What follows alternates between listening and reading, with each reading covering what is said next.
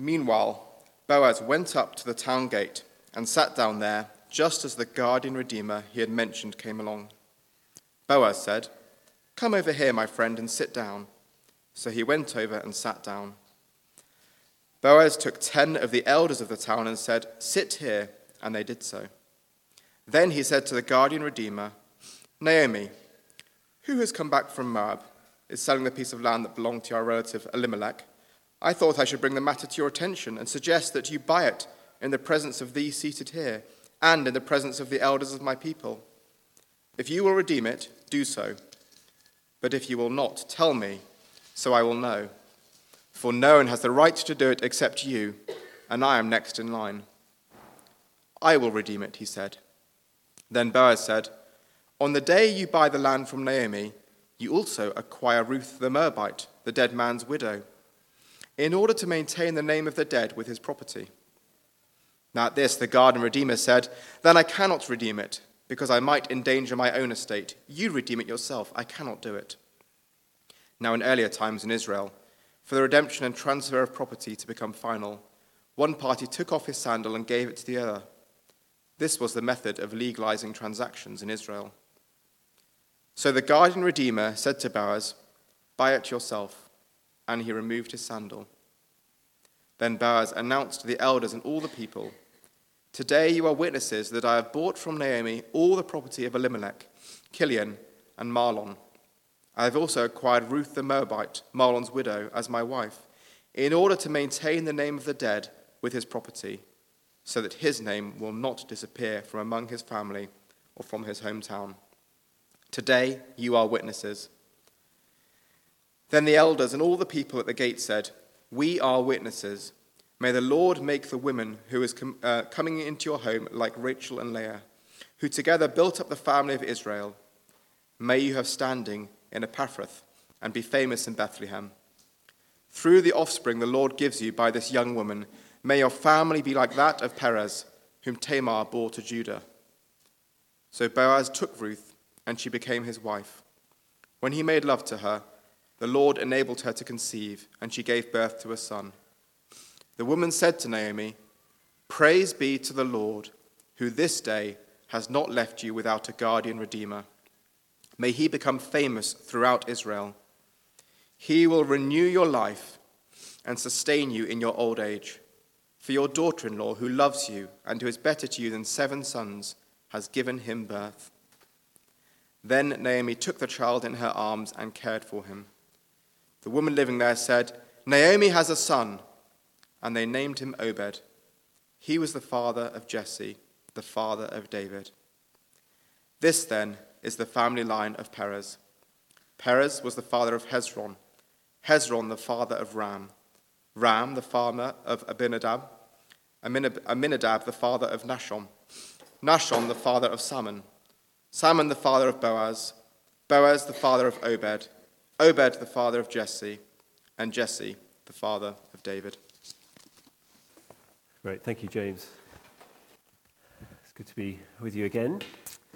I wonder uh, if someone was to uh, describe you uh, amongst the different phrases they might use to do so, would they include kindness?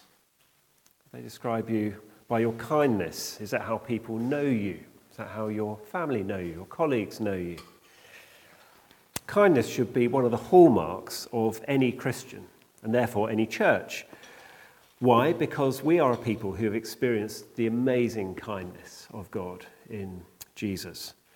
And the more we know of that, it should just overflow into the relationships around us. Well, kindness is one of the great themes of the gospel, and it's perhaps the central theme of this little gem of story tucked away in the Old Testament, Ruth. And and Ruth has got much to teach us, much to kind of warm our hearts as we see the kindness of God being lived out. And we're going to see that all the more as we come to the conclusion in chapter 4. As Teresa said, we've enjoyed a, a three week break since chapter 3 uh, for good reasons, of course, but we need to understand there's no break at all in the action here. Um, the, the action in Ruth really accelerates through the book. So, chapter 1 takes place over the course of a decade when you remember Naomi and her family head off from Israel to Moab, And uh, there's the great tragedy of her losing her husband Elimelech and her two sons. And she returns, well, she says, empty. She's got uh, in tow, she's got uh, Ruth, one of her Moabite daughters in law. And then chapter 2 takes place over a season, harvest season, as Ruth goes out to glean in the fields. And uh, it just so happens that she ends up in the fields uh, belonging to Boaz, uh, a wealthy and godly man, who just so happens to be a guardian redeemer of hers, in other words, a relative of Naomi's who could potentially provide for these two women. And we, we see his kindness to her at that time. Uh, chapter 3 takes place on one night, basically. A daring plan cooked up by Naomi for Ruth to go to Boaz at the end of the day when he's asleep and to sort of lie next to him, wake him up, and then propose to him.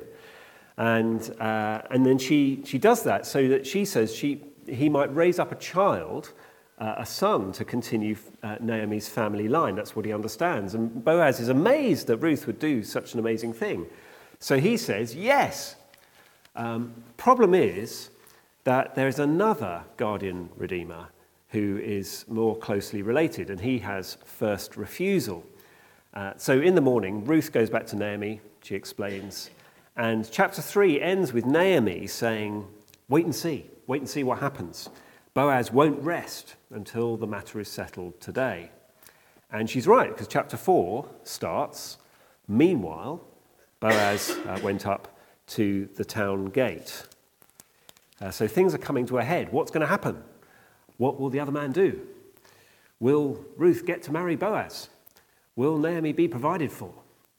We need to hurry to the town gate because there's like a very important meeting going on. We've got to find out what happens. And the first thing we learn is where we learn about the cost of redemption, the cost of redemption, verses 1 to 10. So we're at the town gate, and we need to understand the town gate's not just an entrance in a wall, it was more like an open plaza where the, the business of the town was conducted. So uh, the experts say that when they excavate these places, they often find there are a lot of benches around the gates, um, where places where people could sit. And if you look at the beginning, you'll see that, that there's lots of sitting down going on. Uh, verse 1 Boaz went to the town gate and sat down there. Just as the guardian redeemer he had mentioned came along, Boaz said, Come over here, my friend, and sit down. So he went over, sat down. And then Boaz took 10 of the elders of the town and said, Sit here. Do you see? He's convening a meeting. And uh, he's called in some respected elders to be witnesses of what goes on. It just raises the stakes on what is about to happen. Boaz explains, verse 3 Naomi, who's come back from Moab, is selling the piece of land that belonged to our relative Elimelech. Now, you might be thinking, oh, hang on, I didn't know Naomi had any land. I thought she didn't have anything at all. Why, why couldn't Ruth go and glean in Naomi's fields? Um, and we're not really told what happened, but it's not hard to imagine. Remember, Naomi and Elimelech, the family, they'd gone off to Moab for 10 years. That land wouldn't have just been left doing nothing, sort of lying sort of fallow likely someone else had moved in and taken ownership of it, and not easy for a, a widow to come and claim it back. She needs a, a family redeemer to help her out. So Boaz continues. I thought I should bring this matter to your attention and suggest that you buy it in the presence of those seated here and in the presence of the elders of my people. If you will redeem it, do so. But if you will not tell me, so I will know, for no one has the right to do it except you, and I am next in line. So there's the opportunity for this man. Buy the land for Naomi. And obviously, with that comes the responsibility to provide for Naomi in her old age. But, you know, that might not be too long. And then that, that, that'll be his. Uh, the land will just become part of his estate. So he thinks, simple, yep, I'm in. I'll redeem it, he says. But then Boaz shows that as well as being a godly man, he's a shrewd man. He says, verse 5 on the day you buy the land from Naomi, you also acquire Ruth the Moabite, the dead man's widow, in order to maintain the name of the dead with his property. Um, the word acquire doesn't mean that uh, the wife was just seen as part of the property. It, it means more like you're to take her under your wing, take responsibility for her. And notice the reason he must do that is to maintain the name of Elimelech and his sons, so that the family might have that very precious thing to the Israelites an inheritance in the land. And so we come to the crunch. This is where it's been leading. What's he going to do? At verse 6, at this, the guardian redeemer said, Then I cannot redeem it, because I might endanger my own estate. You redeem it yourself. I cannot do it. so this unnamed man pulls back. Why? Because it's too costly. Um, if he has to marry Ruth, then he's got to provide for her as well as Naomi. Ruth is going to be around for longer, likely. If she has any kids, more mouths to feed. And most importantly, if she has a son, then he will inherit the land. So he's going to kind of lose out on that compensation.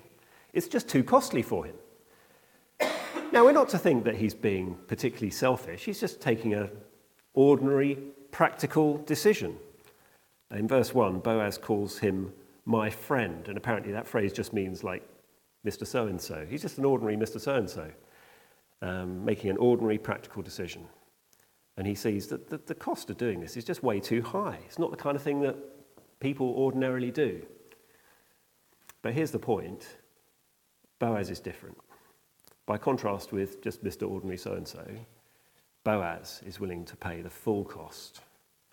And so he finalizes the deal uh, by means of a rather peculiar custom we don't really understand this uh, symbolic handing over of a sandal uh, maybe it demonstrates that one party is sort of stepping into the shoes of another, something like that, I don't know.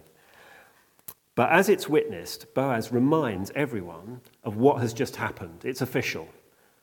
Nine, Boaz announced to the elders and all the people, Today you are witnesses that I have bought from Naomi all the property of Elimelech and the sons. I've also acquired Ruth the Moabite, Mahlon's widow, as my wife in order to maintain the name of the dead with his property, so that his name will not disappear from among his family or from his hometown. Today, you are witnesses. And as readers, so are we. It's like we're at the meeting, isn't it? We saw it happen. And we are to take note of this costly decision that Boaz is prepared to make. so, what is this teaching us? It's this principle God's blessings only come through a costly redemption. God's blessings only come through a costly redemption. So let me unpack that. The end of the book of Ruth is full of blessing, isn't it? And we'll look more closely in a moment. But it's a happy ending with a happy ever after. I mean, there's a wedding and there's the birth of a baby, and everything sad, sad has become happy. I mean, if this was a musical, then all the townspeople would be moving into the background uh, and, and they'd be ready for the big final happy number, wouldn't they? But what the start of this chapter teaches us is that all of the happiness at the end only comes because Boaz is prepared to pay the price. He's prepared to redeem, even though the cost is very high to himself. Now, can you see what an amazing picture of the gospel that is?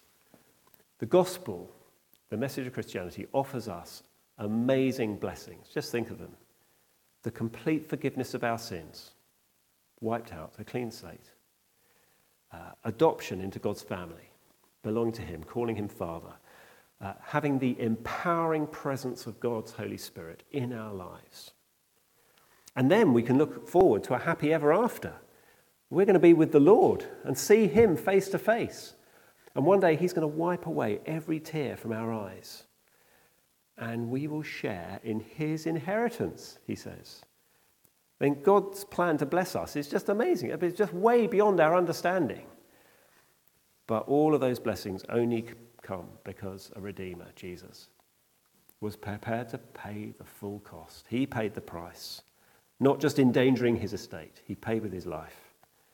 As Peter says, you know, it wasn't with perishable things such as silver or gold, that you were redeemed from the empty way of life handed down to you from your ancestors, but with the precious blood of Christ. This uh, little story goes right to the heart of the good news, doesn't it? You know, sometimes, sometimes we can live as though the, uh, what we're supposed to do is basically do enough good stuff so that God will bless us. And this just reminds us that's completely upside down.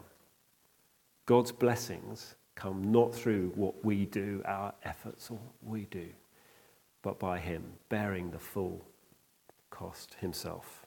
He laid down His life so that you might receive eternal life. So we need to stop trying to do it yourself come to him, ask him that he would pay the price for you. If you've never done that before, something you can do, something you need to do. And uh, we need to hold on to that, don't we? Not lose sight of it. Let's remember the cost of our redemption. Think of the price he paid, and then just see, see his uh, overwhelming kindness to us.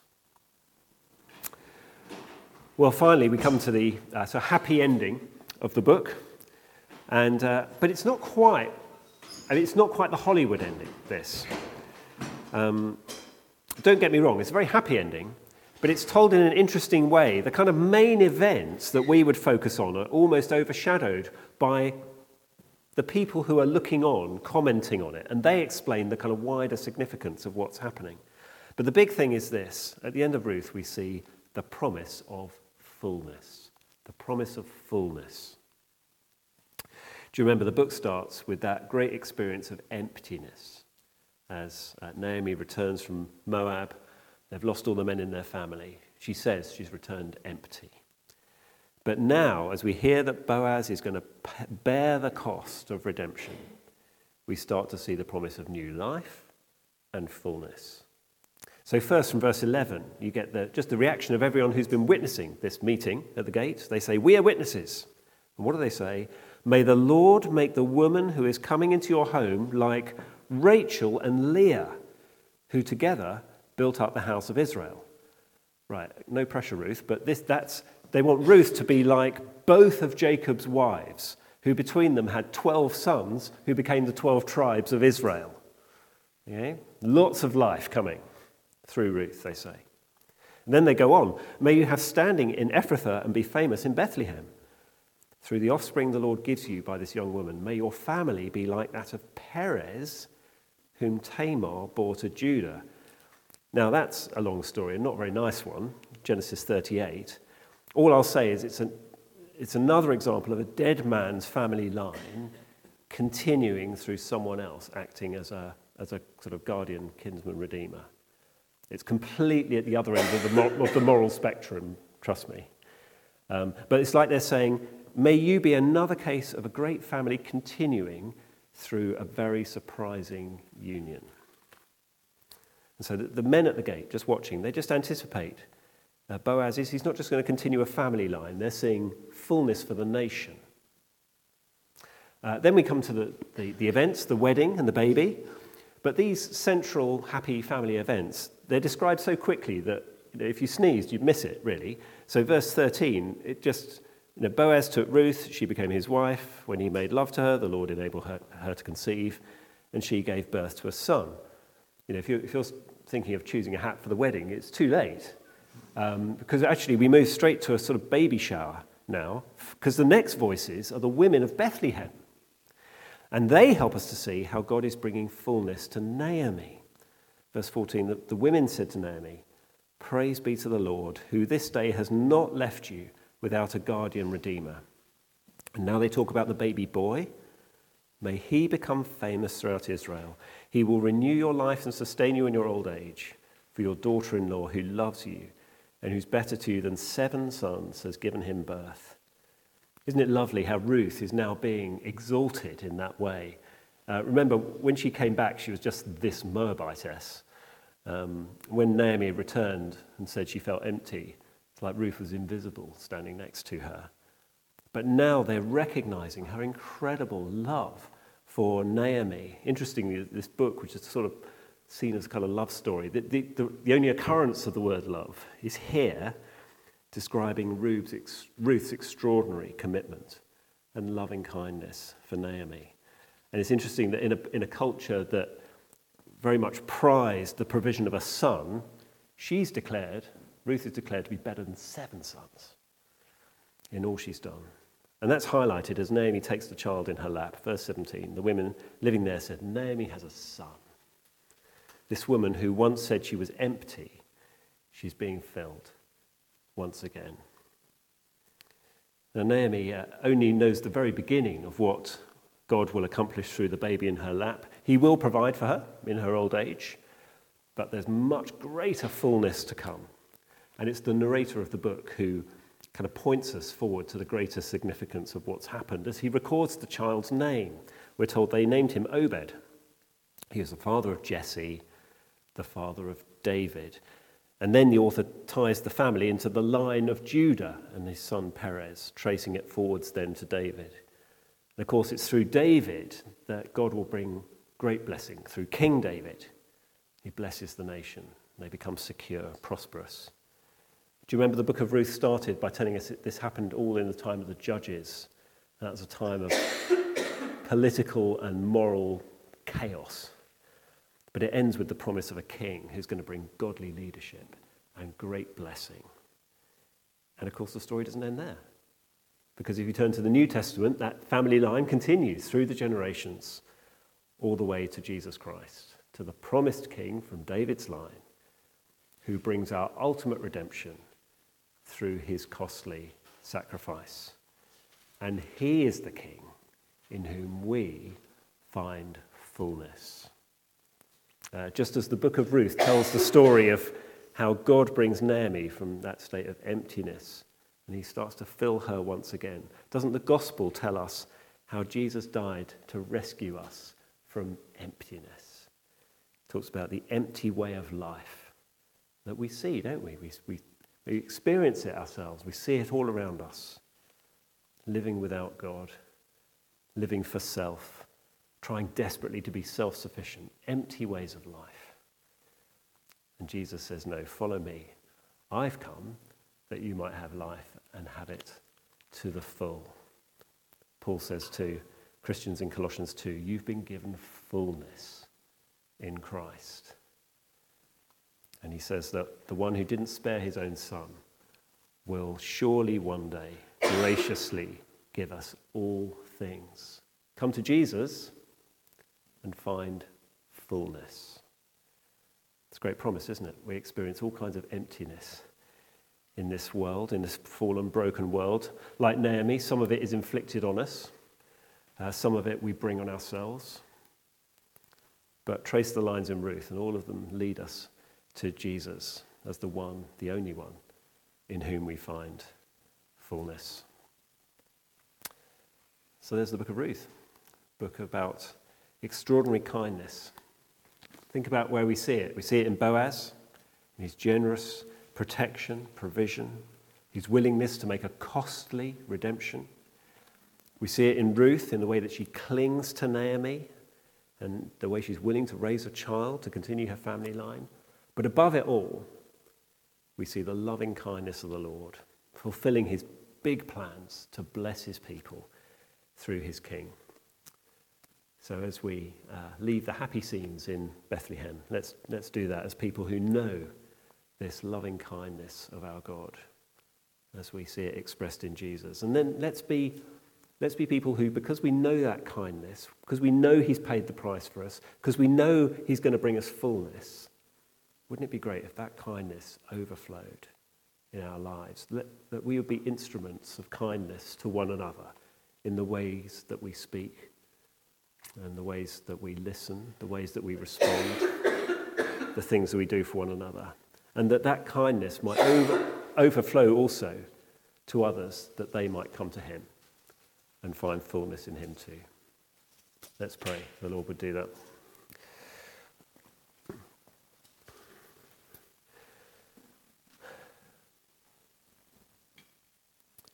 Our Father, we thank you so much for the, the way that this, this wonderful book just points us again uh, to you and to your goodness to us and your kindness to us in the Lord Jesus for that great price that He paid for us because we could never pay it ourselves. And we thank you. We pray that we might know just the, the wonder of that costly sacrifice that might be precious to us each day. And we thank you for, too for the promise of fullness in Him. Help us not to believe the lies of the world that tell us that we can find fulfillment elsewhere. Help us to look only to Him, to trust in His promises.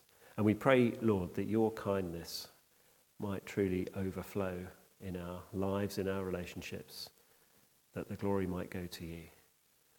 And we ask in Jesus' name. Amen.